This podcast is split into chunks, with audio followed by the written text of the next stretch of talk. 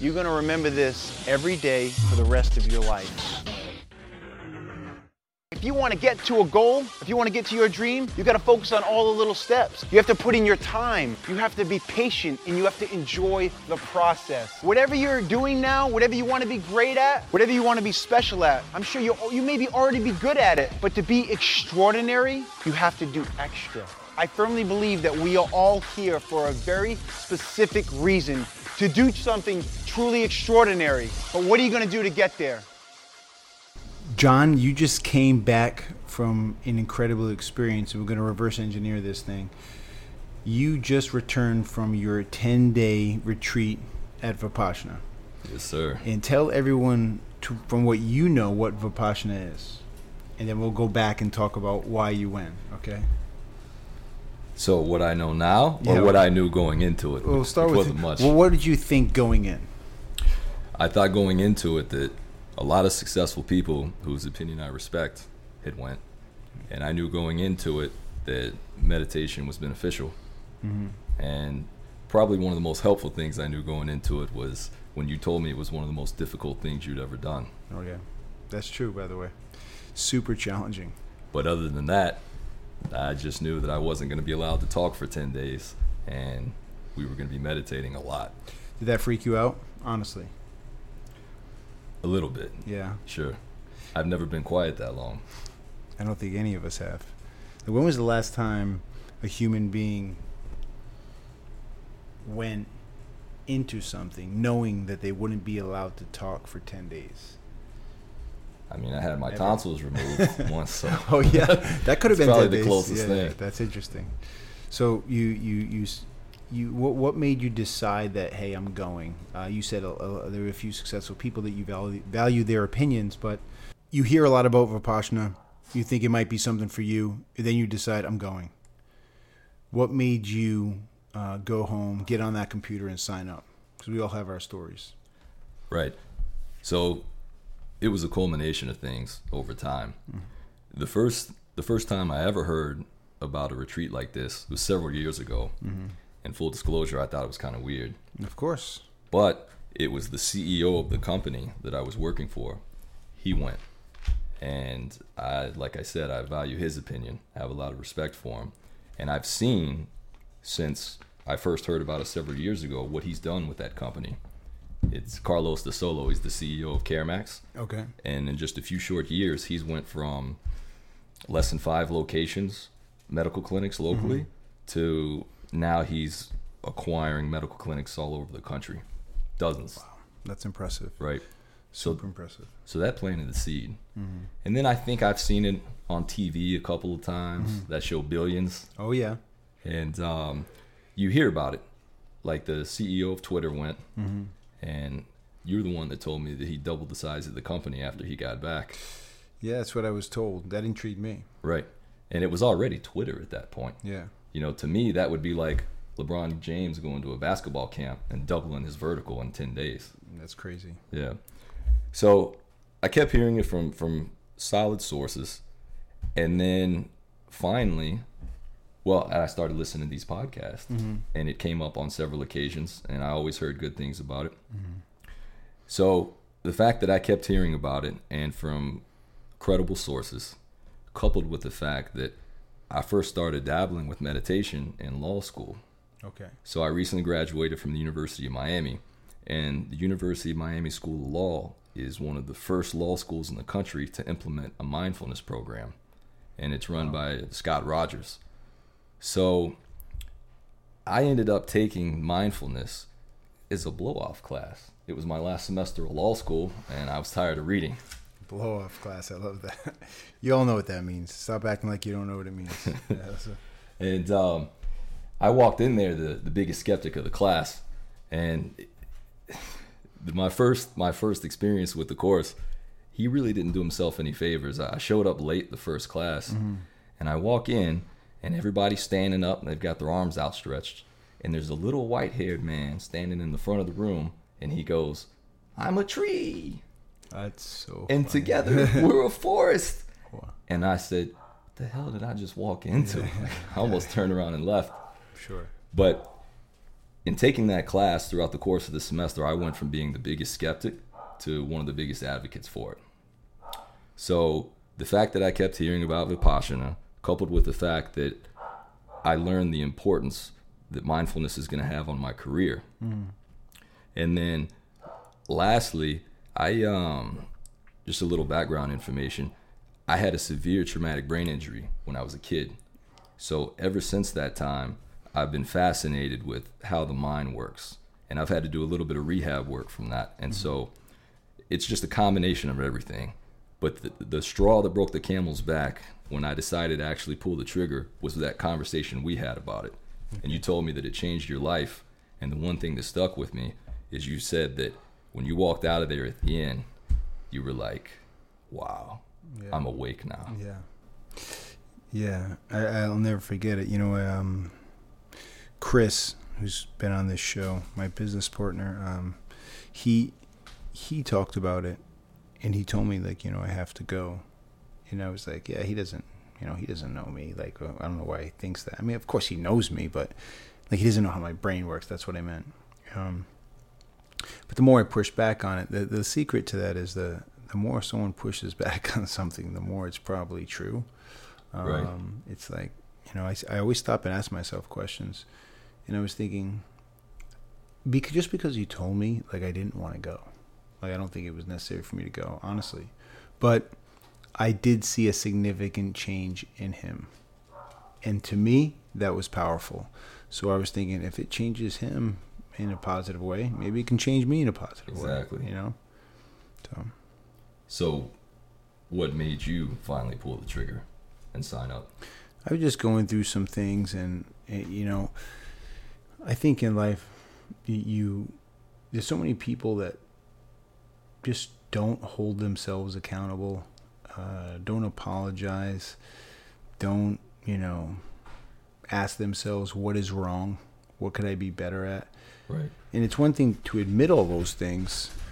It's another thing to want to fix them and then implement a plan so I, have noticed that in life there's there's so many there's so few people who actually want to make a change, and I've heard. I'm not saying you have to go to this. Like no, you're not supposed to. They tell you you're not supposed to push it on people, and, right? And and I agree with that completely. And but I I noticed that of the people who actually go, very small percentage. Most people push back on it, or there's a, a big bucket of people who say oh, I'm definitely going, but they're never going to go. Right. That's just who they are. Right. And that doesn't mean they're good or bad. That's just who they are. So I said, you know what? I really don't want to go to this thing. It's something I don't want to do. However, if there's a possibility that could make me make a change as it made in Chris, I'm going to go. So I just signed up. And another thing that was big for me when people say, "Hey, you should go take a trip," excuse me, to Greece or Spain, you always think, well, I don't know, how much is that flight going to cost? How much is yeah. it going to cost me to go there?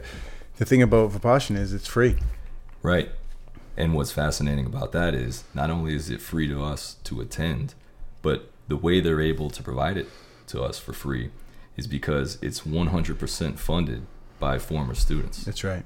So that shows you that the people, and they've got centers all around the world. Mm-hmm. So that shows you that the people that go, it has such a positive transformational impact on their life that they are able to sustain this program worldwide. Right.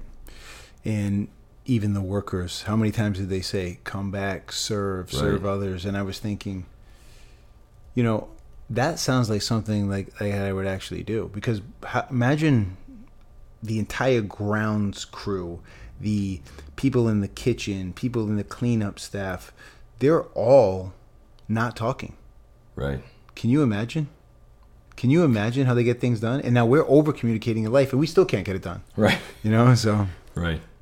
Speaking of serving, hopefully this counts as something. Oh yeah. yeah exactly. exactly. This counts. You get a point for this. Point point zero one. So you sign up, uh, you decide you're going. What was going through your mind uh, leading up or the week leading up to you leaving? What were you thinking? What was going through your mind? Well, I tried not to think about it too much. Yeah. I didn't Smart. want to get cold feet. Smart. But it was something that I knew I was going to do because I believed it was going to work for me. And I had no choice because I made sure I told everybody I was going. Right. So yeah, then, smart. so my word is my bond. So I, right. I made sure that I, I had to go. But going into it, I tried not to have any expectations. Mm-hmm. In fact, I talked to the two people I knew who had went before. Mm-hmm. I got your advice and I got Carlos's advice, and both of y'all said the same thing. You know, don't don't have any expectations. Mm-hmm. That being said, how can you not? Yeah, of course. So I was a little bit nervous, especially when we had our talk and I said, "Yeah, but Mark, this this is it's not like it's the hardest thing you've ever had to do, right?" And you got real serious and you said, "No, John, it probably is." Yeah, this is. I mean, you know when you hear people like Goggins, David Goggins. Everyone Oh, knows yeah. who David Goggins is, and he's an ultra marathoner. It's the man. Yeah, I'm not taking anything away from David Goggins because man, he does some insane things, but it's a it's an amazing feat what he's doing. But I'm just not overly impressed by that, and let me tell you why. Because at this point, he's done so many of those that he's actually in his comfort zone. There's no there's no doubt that it's painful. Right. There's no doubt that it's uncomfortable, but that's where he's most comfortable. Right. That's a Right? good point. Right. So when people are like, hey, uh, why did you start rowing? I started rowing because it was so miserable. But it's not miserable anymore. It used to be miserable. Right. Now, if I do a 2K, there's certain rowing workouts are called pieces. There's certain ones that are super challenging, and I know it's going to sting and burn, but it's still manageable Right. right? Because I've done it so many times. But this, the physicality of things have become easier for Mark, but the mental and Right. emotional things are very hard. And that's what most people say go away with that. And you know it just by it's like when you give someone a compliment hey, you look amazing today. And they say, hey, well, the weather's great. Right. They told you just go away with that compliment because I can't accept that. Right. So I realized that this is something that I don't like. I'm not as vulnerable as I'd like to be. I don't feel good about who I am on the inside. I have a high level of imposter syndrome and I and I want to feel better inside. Right? No one can see, A hundred percent. right? So please. Yeah. So let's break that down a little bit. 1st mm-hmm. off, I- I love to hear somebody in your position with the success that you've acquired in your life just be transparent and say, I suffer from imposter syndrome No, for sure. because nobody would know that looking at you or hearing your story. And to know that the people that are the most successful still go through the same challenges and struggles and doubt that I do and that everybody does. It's inspiring, man, because a lot of the times it's that self doubt that will prevent you from taking the first step. Oh yeah, it, it, it's um. Just the other day, I had a I was training a client, and the client was warming up on a machine, and let's say they were running at like 8.0. Well, they ran at 8.0 for like a minute, and then they would rest for a minute.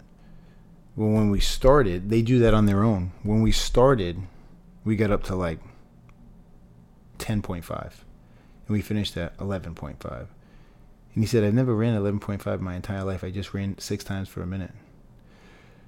I said, What does that tell you? He said, It tells me that my standards are too low Yep. and that I don't believe in myself enough Right. to get to or where I'm capable. And it was it was telling because I said, Nick, you look at your whole life like that. Like you're capable of so much more. You just don't believe in yourself. And I always Right. say more important than other people believing in you is you believing in yourself. It doesn't matter what anyone else says. If you don't believe it, it doesn't matter. Right. Absolutely. And um I've got a personal story along the same lines too. So, I'm from a real small town in Texas, Okay. but ironically, I grew up a diehard Miami Hurricanes fan. Oh wow. I mean, since I was old enough to, you know, sit on my dad's lap and watch football. Right. Now, granted, that's when the U was in their prime. Yeah. Great teams. Yeah. But uh, I always said I was going to go there. That being said, nobody in my family had ever been to college.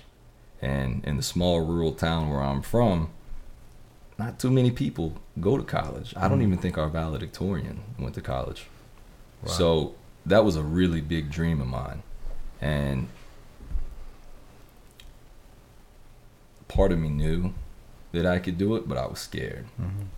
And fast forward to my sophomore year of high school, UM came to Houston for a recruiting event, and I, I went. that. I went That's great. and um, got all the information, signed up for their their mailing list and all that.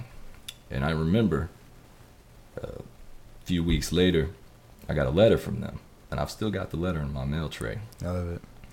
And it was basically telling me what the next step would be to apply to their university. And I still remember, I've got the image burned in my head, the moment I let go of that dream. I was driving, and I remember I was daydreaming about going to UM for college. And I just remember saying, stuff like that doesn't happen to people like me, people like us. And I just accepted the fact that I wasn't good enough. Pretty sad. Yeah. Where do you think that came from? yeah. It's a good question. I mean, I think that's just natural. Natural self doubt. Natural self doubt. I think that's part of the human psyche. It's something that we all struggle with. I think there's, there's a um, you know survival teaches us we always take the path of least resistance, and least resistance could mean least amount of pain, hardship, and adversity.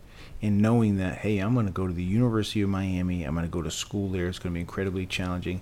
Let me just tell myself it's not for me, right? Yeah, absolutely. Let me tell myself it's not for me because, and and by the way, you'd be shocked, or you maybe you wouldn't be shocked. Maybe you experienced it. Here's a question: How many people agreed with you? Yeah, it's probably not for you. Yeah, you want to think hard Oh. about that. Everybody. Yeah, Everybody. everybody try to talk you out of it almost. Absolutely. It's like the whole crab in the bucket. The crabs in the bucket. Oh, I'm yeah. Sure, you sure you've heard that story. Many I, I live it in some Right. aspects. Yeah, So for for those who haven't, if you take a bucket and fill it full of crabs, if one crab tries to crawl out, the other crabs will, will grab it and pull it down. And if that crab continues to try to escape, they'll break its legs so mm-hmm. that it can't move. And in life, sounds like life. yeah, Oh yeah. it's the same with people. And I think I've always said that it's so important to figure out who the heroes are in your life. And people say, wait a minute, Mark, what about the people who are telling you, you know, to be realistic? And I go, that's a dangerous word, realistic, Yeah. because what's realistic to you and what's realistic to me are two very different things. Right. You know what you went through, you know your experiences, what your life is comprised of, and your traumas. My life is going to be very different because I decide so. So they people will try to push their stuff on you. You got to be super mindful of that. A hundred percent. Yeah, they're gonna put their own insecurities and their own self doubt on you because people may say they want to see you succeed, but they don't want to see you doing better than them. Oh, I've heard that before. I've heard that before. So going back to this uh, admissions letter, Mm-hmm. it's 2014, 2004. It was Okay. 2004. So I decided that I wasn't good enough to even be accepted to undergrad at UM. It took me a long time to overcome that self doubt. But if you fast forward 14 years later, I got a full ride scholarship to their law school. It's incredible. So that's why I've kept that letter because there was a time when I was concerned about whether I was actually good enough just to be accepted to undergrad. And I believed that I wasn't. But in, in reality, I was good enough to not get into their undergrad, but to get into their law school and have them pay for it. It's Now- The lesson there is is the 14 years that they weren't wasted because you know I did a lot of personal development and It's a process. a lot of growth, Yeah. but I could have saved myself a lot of time and I could be a lot further along in my career Mhm. had I have just believed in myself a little bit more. It's so interesting you say that because so now when people hear this podcast, they're going to say, "Hey, you know what that means? Hey, I should be doing this. Why aren't you know? I'm let me be the person in charge, the boss, open up this big business, whatever it may be." I think you have to be super careful because we're talking about two different things. What he's talking about is believing in yourself, doing the work, taking all the necessary steps to get there and Right. getting there. You know, when people say, "Hey, I'm the best at this," that's great, but the world doesn't reward statements like that, and you don't really learn that till you're maybe in your 20s or whatever it is, mid 20s, or when you're trying to do things. The world rewards what is earned, in what in how you get results. If you want to look at what you're capable of, just look at your behaviors and your results because that's what you're capable of. Remember, the world doesn't reward statements such as, you know, I think I'm the best. Well, I think I'm the best based off of what? Like it could be in, are you profitable? Are you, um, you know, what what do others say about your business? What do others say about your behavior? What do others say about your performance? Because if you know three people close to you tell you you're awful, but 300 people say you do great things, pay attention to what the majority is saying, right? Absolutely. That doesn't mean you can't learn great lessons from those three people, but you got to be mindful that those three people aren't just trying to be the crab in the bucket, right? Absolutely. So you go to the, that's that was an amazing story. Thank you for taking us through it. It's a hell of an accomplishment. Way Oh, to go! thank you. Seriously, it's incredible. So then you sign up for Vipassana. You're on your way and you're heading there. Take us through that experience. Okay. Well, it was a six-hour drive up to the center. We had to go to Georgia, You went to Georgia. right? Okay. So I wanted to do it in Massachusetts, Yeah, that's Well, where I went. that's where Chris be- went to. right? Yeah. Truth be told, I wanted to do it in the Bahamas. They have one in the Bahamas. They do, Oh, they do. But you know, next. but with COVID, they've got the rules where you're, you know, you've got to go to the one closest to you. Okay. So I've got a six-hour drive to Georgia. I made sure I listened to a lot of music because you can't listen to music. You, you can't do anything. Yeah. You're literally there for ten days alone with your thoughts. Can't bring a book to read. You're Mm. not even allowed pen and paper to write. No journaling. No, It's the perfect time to do it too. Right? I know. Yeah. I actually had a journal on deck sitting in the passenger seat. So the second this thing ended, I could climb in my car and Yeah. write everything down. So smart.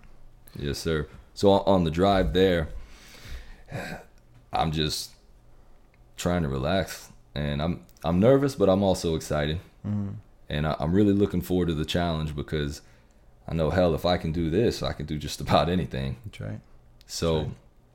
I get there, um, got a late late start that day, so the check-in process it's a it's a two-hour window. Okay. I get there towards the tail end of it, and you've got to get COVID tested before they let you in. Yeah. So I'm sitting outside for 15 minutes waiting on this rapid test to come back. Mm-hmm. And I'm talking to one of the ladies who's hosting, who's serving. Mm-hmm. And I asked her, I said, You got any advice for this thing? And she just kind of laughed and shook her head. Isn't it funny? Everyone does the same thing. They do. They do. And I said, Well, let me ask you this How was your first experience? And I, I'm looking, I'm fishing for something positive, you know. Oh, Yeah. it was wonderful. I had so much, it helped me so much. She just looked me dead in my eyes and said, Excruciating. And she was serious. She wasn't Dead joking. serious. Dead serious. So then they let us into this room and they've got the girls and the guys segregated. And um, it's set up for like an orientation. Well, I walk in and I know that this is the last time that we're going to be able to talk for 10 days. And I walk in and the room's dead silent. And so I'm looking around, I see a lot of nervous looks on people's faces. Some of the people are already meditating. And men and women in there right now. Yeah, men and women. okay. And because I was a little late, the room was pretty much full. Yeah, you're standing in the back. Well, yeah, I'm looking for a seat. So I'm standing dead center in the middle of the room and I'm looking around and I want to talk because this is my last chance. That's right. That's right. And I, so as an icebreaker, I tried to crack a joke that didn't go over too well. Oh. So I walk in, I see what everybody's doing. It's dead silent, and I go, "Y'all know this hasn't started yet, right?" Oh no! And everyone's like, "Don't mess with my chi. I'm focused." yeah, right? man. It would be like trying to crack a joke like that at church. You know, it's not really the the right environment. Oh no. So, so I I sit down, and um, I had a similar experience to what you had. I'm sitting there, and I'm waiting on somebody to come out and start this orientation. Still, nobody's talking. So I'm sitting there in silence, and I'm waiting, and I'm waiting, and man, 15 or 20 minutes must have went by, and I mm-hmm. start getting agitated. Of course. like let's get this show on the road, Which is a great sign because that's why you're there. exactly, exactly, very impatient. Yeah. So I'm wondering, are they ever going to start this thing? So I start scanning the room and I find the clock. Oof. Mark, two minutes had went by. I feel like an hour. Two minutes. Oh, Two jeez. minutes. That's funny. And you're like, it had to be 25 minutes. Why am I waiting so long? Right, right. it reminded me of the story that you talked about. Yeah. And then that's when I knew that it was going to be a long haul. Yeah, yeah. So they give you the orientation and it starts, and you go into your first meditation. There's no talking, there's no eye contact. How did you feel going into the first meditation? Well, I didn't know we were going to meditate. They don't I- really tell you much. They don't. Yeah, They it's don't. kind of like just pay attention and do whatever. Else yeah, doing. I was expecting to kind of check into my room, listen to their orientation, and, and relax. I thought the work was going to start the next day. Mm-hmm. So I wasn't too happy about starting early and then not counting towards the 10 days. Right, right, right, right. And so I go in and I'm like a fish out of water. I mean, I've I've done some 15 minute meditations, maybe a half hour once, but I wasn't prepared to meditate for an hour straight. Not on day zero. No joke. I no mean, joke. I don't even know how to sit. Yeah. Are you sitting on the floor? Yeah, so they've got one, those um, double decker cushions Yeah, for you yeah, to sit on, and you got your assigned seat. Much needed. Yeah. so that first hour, it was bad. I was fidgety. I couldn't get my mind to quiet down. I was annoyed, agitated, and um, somehow stumbled my way through it. Mm-hmm. And then they send you home. yeah, yeah, yeah. Wait, wait. You skipped a lot. So you you meditate for an hour, then you leave, and you go back to your room. Yeah, well, I did skip over a lot. So I walk in there. I'm expecting some sort of guidance because mm-hmm. I'm, I'm a novice meditator. I'm sure mm-hmm. I'm not the only one. Of course, there may be five people in that room who've done it before. I there- there's maybe I don't know uh, as many as half possibly, but not through the experience. Right. And so I just kind of follow everybody else's lead. They sit down Indian style and close their eyes. So that's what I do. And then the instructors come out, you know, looking like monks. Right. And then they sit in the, they don't say a word. They just sit down and they start meditating. And then this song comes over the oh yeah, speakers. chanting. Yeah, The chanting. Yeah, But it's not typical chanting like you would expect if you were going to do a YouTube meditation. not at all, not at all. It's really not. It's um And it's like seven minutes long. exactly. Yeah. So you know you're seven minutes in. That's the upside to that. right, right. Like, Especially at the end. Yeah. Oh yeah. When you hear to- it, Music I'm there. your I'm there. Exactly. because the chanting starts the meditation, you meditate, and then it ends the meditation. yeah. So you know that all right, I'm gonna get a break here and I get up, stretch my legs, and walk around a little bit because it's ten hours of meditation. Is it? It's a ten hours meditation a day. I thought it was 10 going in. It's actually 11 Oh, 11. plus the hour and 15 minute video. Oh, at the recourse course, the core discourse. Exactly. Yeah, that's right. But those discourses, those were a treat. Yeah, man. they were a treat, weren't they? It was like a little kid watching cartoons. Right. So what John's referring to is the in the evening they do like the lesson for the day, and it's um the the head of Vipassana, and what he's Gunka, Gunka. Yeah. And he's he'll take you through a lesson, and Vipassana is not a religion. It's not a cult. It's not uh, politics. It's just a way of life. It's called the the law of life, and it explains if you find yourself thinking this way here is something to think about. Uh, here's something to be mindful of, and it's I call him like, you know, the mentor to Tony Robbins. He's so enlightening if you really pay attention. It's pretty deep. It's pretty impressive. This stuff you're looking at this guy like this guy can't teach me anything. And the first night I was there, I fell asleep during it. And everyone started laughing, and I woke up, and I couldn't believe everyone was laughing, having a good time. And I was thinking, I missed that moment, and I needed a moment like that. So I started to pay attention. And that's another thing. People think that when the, the lights are off and you're meditating, you're going to fall asleep. You might fall asleep for the first day, maybe the first two days. Right. But then you, after doing nothing for a few days and getting like nine hours of sleep, you're going to be completely rested. And I promise you, you are not falling asleep. Right. You know? Right. So what was interesting and I learned on this trip is when you're meditating, that reduces the amount of sleep that you require. That's right. And I'm sure your experience was the same. I had no problem falling asleep at night. Oh, not at night. It's like the best sleep you've ever had in your life. Right. Because you're going to bed at the same time. You're Right. waking up at the same time, like clockwork. And I bet you had wild dreams as well. Very vivid dreams. Yeah, I had vivid dreams, and I was like, I feel completely refreshed because you're sleeping in excess. you're not training, so you're not blowing off energy and Right. burning calories, and your mind is actually, I wouldn't say at peace, but more at peace than it usually is. So all of a sudden, you're like, why do I feel like I'm floating?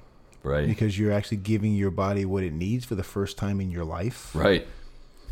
Yes, sir. So going back to answer your question, so I, I stumbled through the first hour, and then they send you to the room for the night, and I didn't sleep too well that first night. Probably nerves, but I knew I had work to do. So when that gong, they wake you up with a gong at 4 a.m. By the way. Yeah. So when I heard that gong at 4 a.m., I was ready to put in the work, mm-hmm. and then that started day one, Oh yeah. which was one of the longest days of my life. Oh yeah. And then were you thinking, how am I going to get through this? Honestly. Yeah, but again, I tried not to think about Yeah, it Yeah, that's smart though. That's Be- smart. because here I was, fresh off of my first hour meditation that I thought was never going to end, and I've got to replicate that eleven times, times ten. Yeah. Yeah. That's crazy. So you wake up and you do a meditation, and then you have the first meal. There's only two meals while you're there. The first meal is at 6:30 a.m.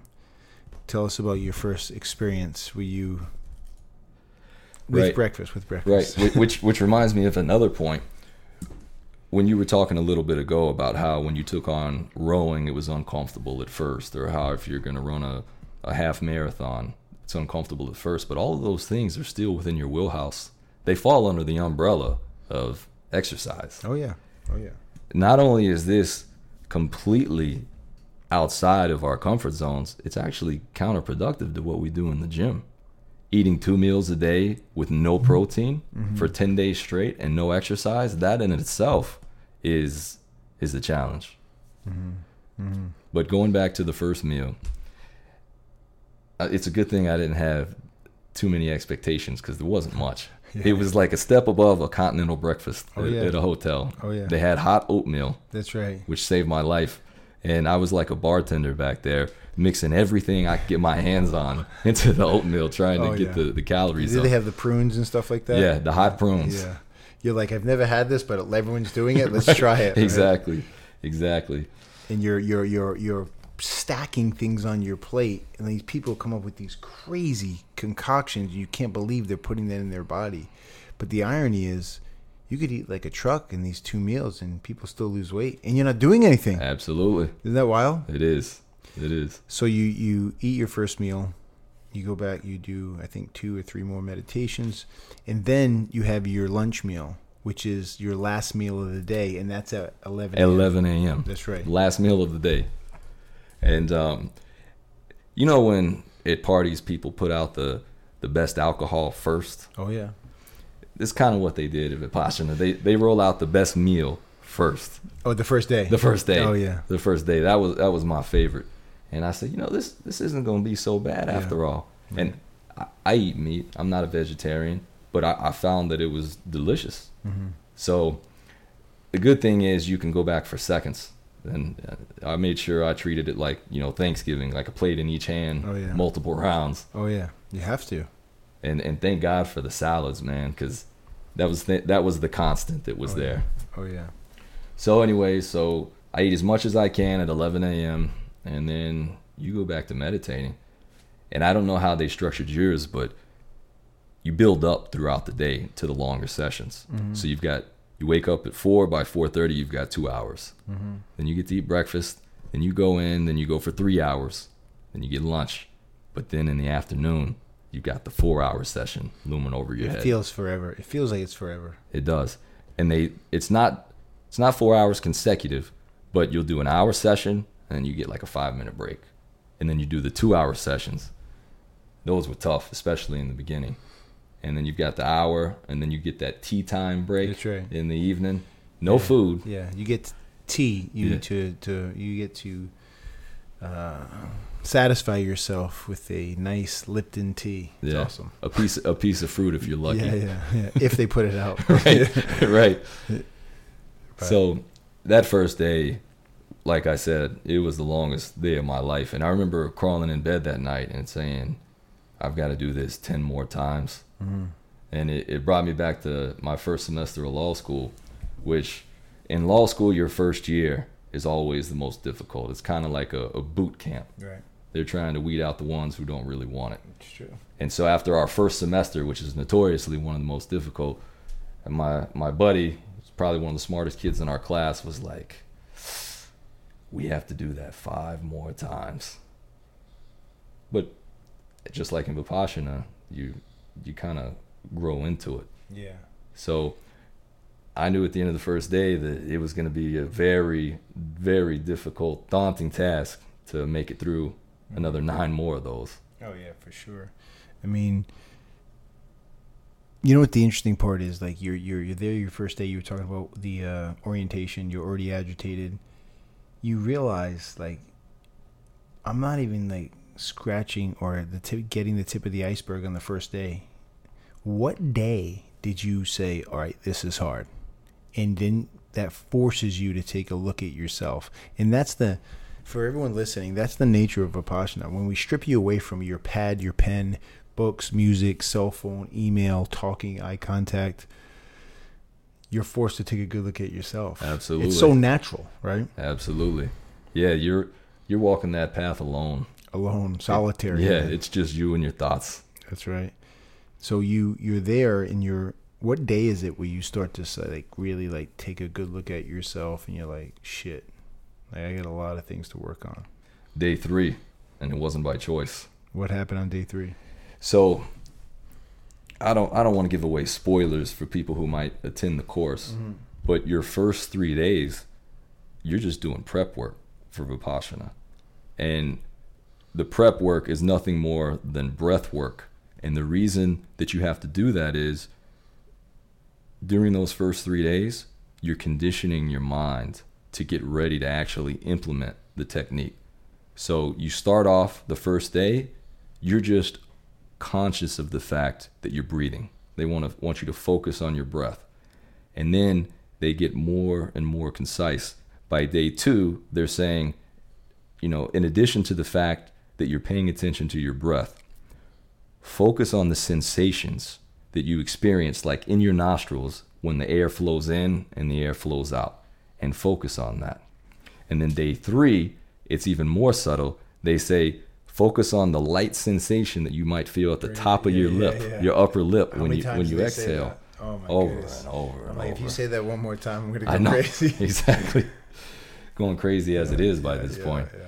So it was really cool though, and, and the the the discourses did a, a very good job explaining like the reasons behind why you're doing what you're doing, mm-hmm. and what it was doing was it was sharpening your mind to be more in tune with the subtle sensations in your body, because that is going to come into play when you start exercising vipassana.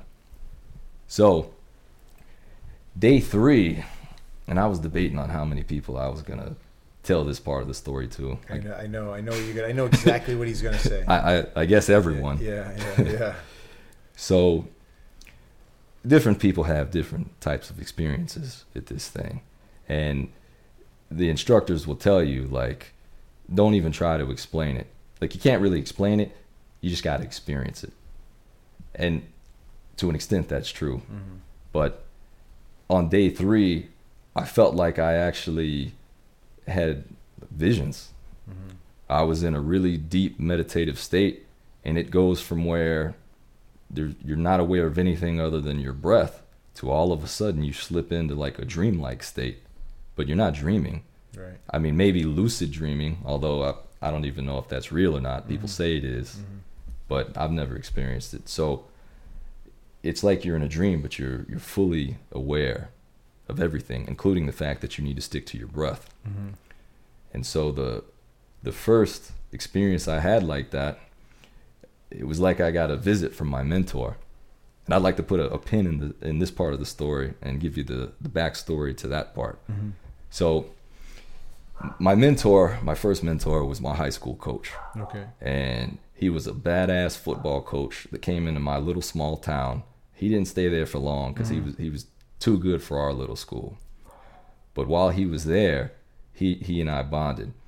See, I mentioned that I had a traumatic brain injury. Mm-hmm. So when you get a head injury to that extent, you really don't have any business playing football. So I mm-hmm. never I never got to to suit up playing football because I got hurt when I was a kid. Right.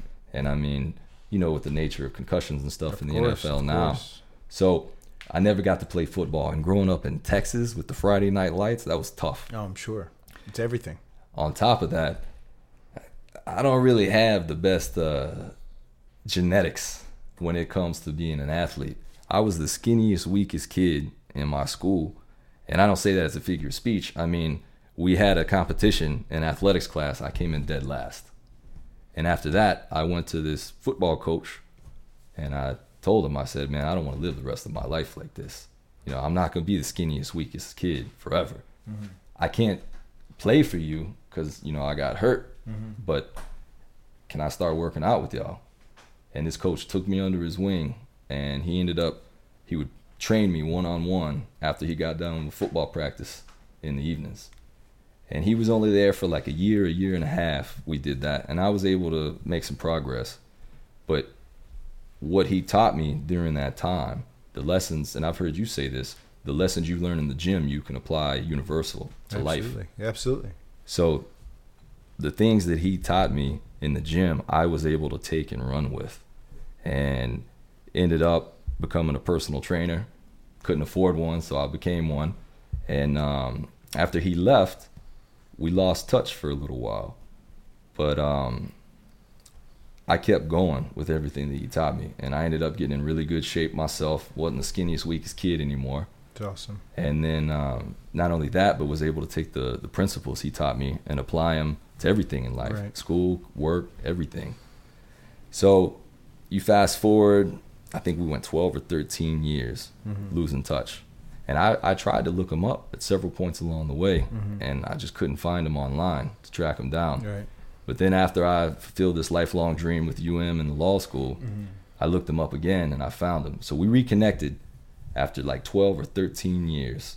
And um, I gave him a thank you note. And inside the note was my scholarship letter. And he knew Wow. I, he knew what I wanted to do back in high school. Mm-hmm. And I basically told him, I was like, Coach, you know, I w- I wouldn't have been able to do this without you. Like, you helped me overcome my biggest insecurity.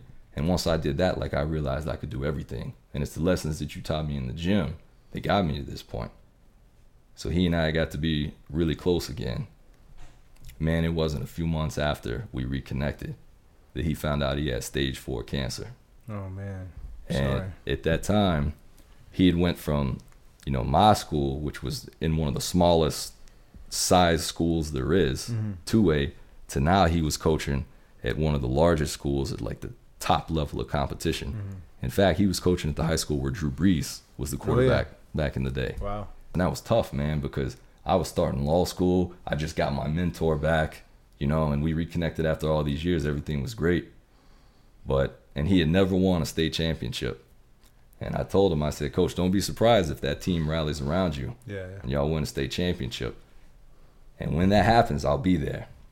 And that, that year, they made it one game away from it Wow. but they went back the second year and they made it. And I flew in. They played in the Cowboys Stadium in Dallas, and I was able to see them win the state championship. What's the high school? Do you know? Westlake West in Texas. They have a great team. He's They- the he was the coach. He wasn't the head coach, No, but he was on the coaching staff. That's amazing. Assistant. That's amazing. Yeah. Great team. And then, um, you know, he he passed about a month after that. Sorry. And you know, it, super tough. uh, it is. It is. You still have your coach, right? Yeah, as a matter of fact, my high school coach is coming down, and I'm going to uh, meet with him and his family this week to have dinner. That's awesome, man. He was a huge part of my life. Yeah, you have to cherish that. Oh yeah, oh yeah. So during this Vipassana, you know, you said you have visions. Did did he come into one of those? He vi- did. He did. It was one of the first visions, and it was cool. It was just true to his character. He was like, "Hey, man, I see what you're doing. You know, it's it's really cool, and I want to let you know, like, I'm proud of you. You got this, but shit's about to get real." No, it's funny. It's funny. Leave it to a coach to always tell it like it is. Yeah, and sure enough, man. After that, then the real vision started hitting, and you relive some of the most difficult moments of your life. The stuff that you suppress, the stuff that you're not proud of, Go away with that. Yeah, absolutely. The stuff that you don't want to think about. Mm-hmm. And when I say you relive it, I mean it's like you're witnessing through your own eyes again. And the way that Vipassana explains it is it's almost like you're doing brain surgery. And when you cut open that into that wound, pus is going to flow and Oh, you've yeah. got to get rid of this garbage. And so it was really challenging because you know that you've got to work through this stuff. Mm-hmm. And the only weapon you have to fight back is is your breath and not letting it affect you Right. which is the whole point of vipassana it's training you to remain calm in every situation Yeah. and to not not react regardless of how difficult or confrontational the situation gets All right. Don't let your emotions override your positive or good state, so to speak. right Yeah. Super tricky. Man. You had some wild, wild visions and dreams, man. yeah yeah and then you when you finally come out of it you realize like you're sweating from head to toe and you're almost hyperventilating you're breathing so hard Yeah, it's like uh, you know when you're training and you're doing crazy sets or sled pushes or deadlifting. You're like, man, that was intense. This is intense in a whole different way. It's Yeah. really intense. They go, how can it be intense? I'm sitting down working on my breathing. I said, all I say is, you'll see, yeah you'll see. just give me the sled yeah, yeah, exactly. Most people prefer the sled, and by the way, that's why they train for two or three hours to numb themselves, just like people do with alcohol and drugs. I've certainly been there with numbing myself through training. right So you you get there now. T- take us through. You meditate eight nine days. You're in there, and then on the final day you break noble silence. Right? right What was that like? it was interesting. I mean, I expected I'd come out talking like an auctioneer, you know, like everything had been built up, but mm. man, I wasn't in a hurry to start talking mm-hmm. again. Mm-hmm. You know, you didn't want it to stop, kind of. exactly. Exactly. At that point, I was still real in- introspective and doing work. Mm-hmm. But it was it was very refreshing, obviously, to have a conversation. And what was cool is you're able to bond with the people that you've Right. been through this journey with, and that you haven't been able to communicate with. You don't know 'em. Right. You don't know anything about them. You feel like you do. Yeah. Now. Yeah. Exactly. you see people. Did you see people crying and hurting and Oh, pain? yeah. Yeah. Oh yeah. And then when you break noble silence, one of my things was I, I wanted to ask people, how was it for you? Like, what did you go through? And uh, I remember, never forget this guy was sitting next to me. He said, You know, I was traveling for work for two weeks. I came home for a day, and my wife told me I really should go. I was contemplating, and she said, I really need to go. So I came here. He said, The whole time I was thinking about my kids and my wife. And he goes, It was hard and he started crying, like really crying, like right in front of me. And I was like, yeah, you know, you went through something really special. And I was trying to like almost coach him through it, but everyone was struggling, Oh yeah. and you could see it on their face, Right. right? So did you have conversations like that when when you broke noble silence? Oh yeah. Yeah. Absolutely. Everybody circled around and we just started sharing stories. yeah, yeah, yeah. It's refreshing. Um, so then you leave, and now remember, vipassana is there's no payment. It's only like you can make a donation if you choose.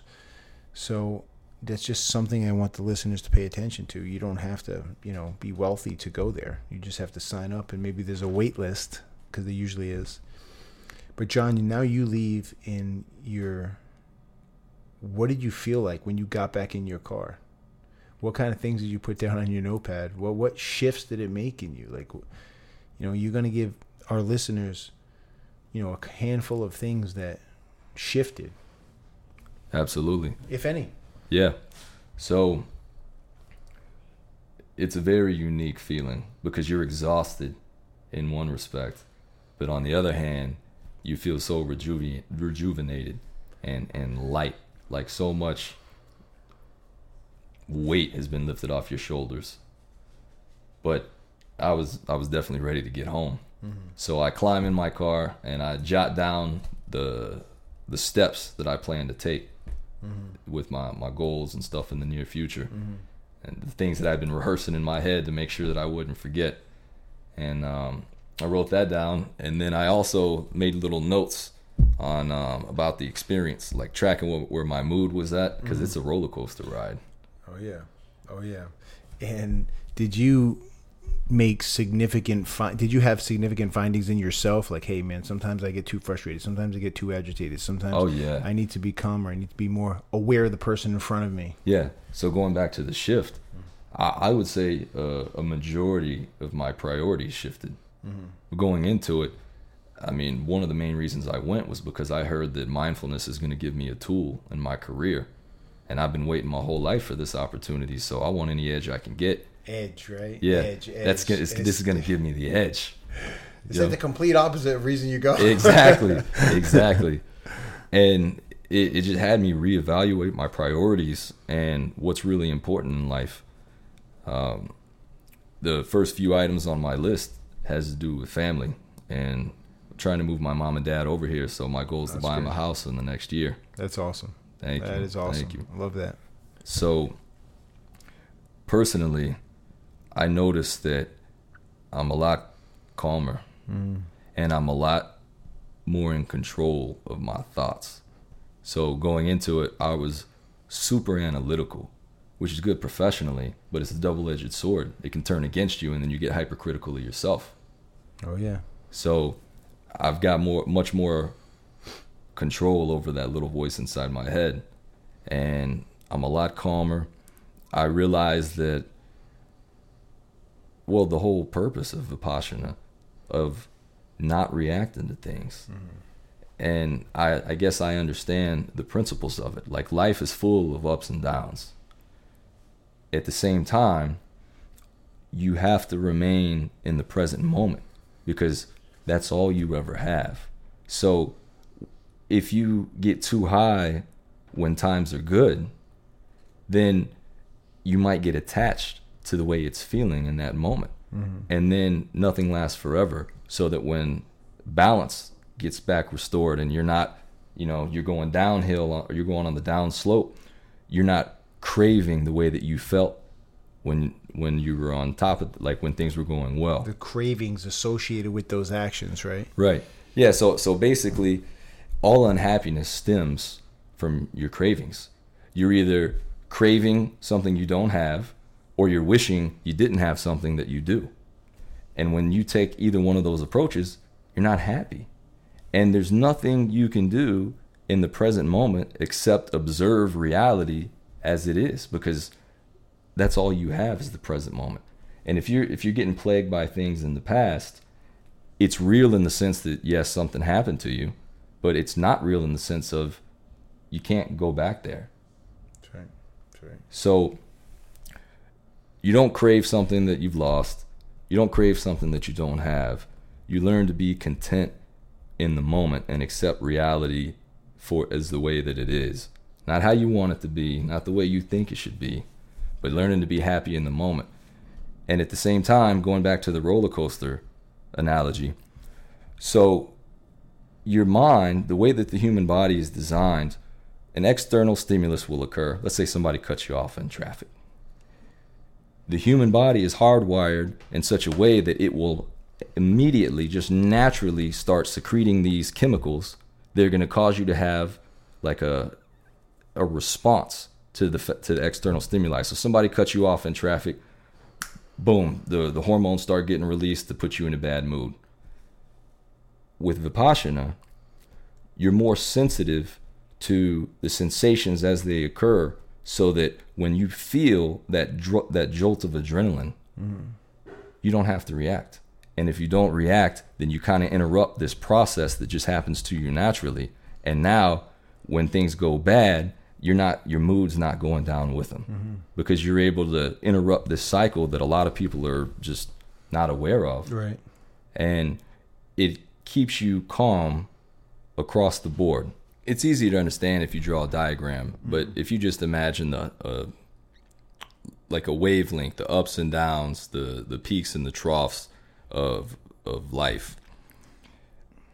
The way that the the mind works is it reacts to things. So if you're just going through life blindly, not awake, you're you're reacting to things as they happen to you and you're not doing anything to prevent yourself from just riding the roller coaster mm-hmm. and being happy when things are great and being upset when things are not great. Right. And by definition, because there's ups and downs, you're going to spend a lot of time unhappy. That's right. At least half your time and probably more. Oh yeah. So what Vipassana does is it it interrupts the the cycle. Something bad happens to you. Your body has this instinctual response to it, and it releases the the hormones or the chemicals. They're gonna fuel whatever action your body needs to take, like the fight or flight response, right? So, what Vipassana gives you the ability to do is to be more in tune with your body so that when those sensations hit, you can decide whether you react to them or not. So, somebody cuts you off in traffic, you're pissed. Mm-hmm. You can literally feel the sensation. I feel something like in my chest where it's like the adrenaline rush. Mm-hmm. And if you're not paying attention, you will blindly react to that. And now your whole mood has changed to one of anger. Mm-hmm. Whereas Vipassana teaches you to be equanimous. Yeah. Equanimity. Yeah. I've never heard that word used so many I- times in my life. Now you you know it forever. Right, exactly. So it just it helps you remain neutral so that when something something in life happens to you, you can say I'm not going to go down that rabbit hole. Mm-hmm. And I I think that's great. It's universal it's useful universally. If you go into a negotiation, it'll help you have a poker face Oh yeah. and also it it sharpens your mind. What do they say? You become the master of your mind, and we're they're purifying it at the same time. So not only are you more in tune with your body and able to have more control over your mood, but it's actually your thinking is faster. Mm. Because during this 10 day you've pu- 10 days you've purified your mind letting all this processing all the this bad stuff that you've dealt with that might be weighing you down. Right. and you've also sharpened your mind because now you're going from not even realizing you're breathing to you feel every little sensation on your body and even to the point where you can just feel like vibrations if you're still enough for long enough Right. So that was amazing. The breakdown was great. Thank you very much. I think it, it stems from. And look, no one's perfect. I'm not. I went to Vipassana. It, it, I don't want to say it means nothing. It certainly means something. It helped me tremendously. But no one's perfect. You, No. It's an evolution. You're working on it. You're always trying to get better. When you leave Vipassana, they say you got to meditate for an hour in the morning and an hour at night. Now, I certainly don't do an hour in the morning and an hour at night, but I still do meditate daily. right So I think what what John said, it all stems from awareness. Like there's so many things we're not aware of, but because now we're hyper alert of awareness, we're more in tune with what happens when someone cuts us off. And you have like a dial. And you can decide, do I want to go there or am I going to turn that dial down? Because it's not going to help you to be upset and pissed. So you have a little bit more control over those emotions that can come up at the most inopportune time. And I think that's a really powerful thing. In life, business, call it anything, relationships. So now you leave, John, and I need, before we go, I've had you on here for over an hour. What would you tell people who are thinking about this? To close this podcast episode, what are you thinking uh, or, or what would you tell people? What would you share with people who people who are contemplating doing it, or people who have no idea and may or could and could benefit? What would you tell them? What would you share with them? unequivocally i would say do it because i don't see any reason why you wouldn't and if there's any selling points look at the fact that this is a global organization. They've got i don't know how many centers but in countries all over the world they host thousands if not millions of people a year. Mm-hmm. And all of it is funded by the people that have been through this process. They don't they don't have any this organization doesn't have any nobody else is bankrolling it. No marketing. no marketing? Yeah, yeah. exactly. It's word of mouth basically so that should tell you something. And the lessons which we didn't get too deep into it but they're also universal. I mean it's not going to conflict with any of your religious beliefs. It's not going to conflict it incorporates science it incorporates psychology.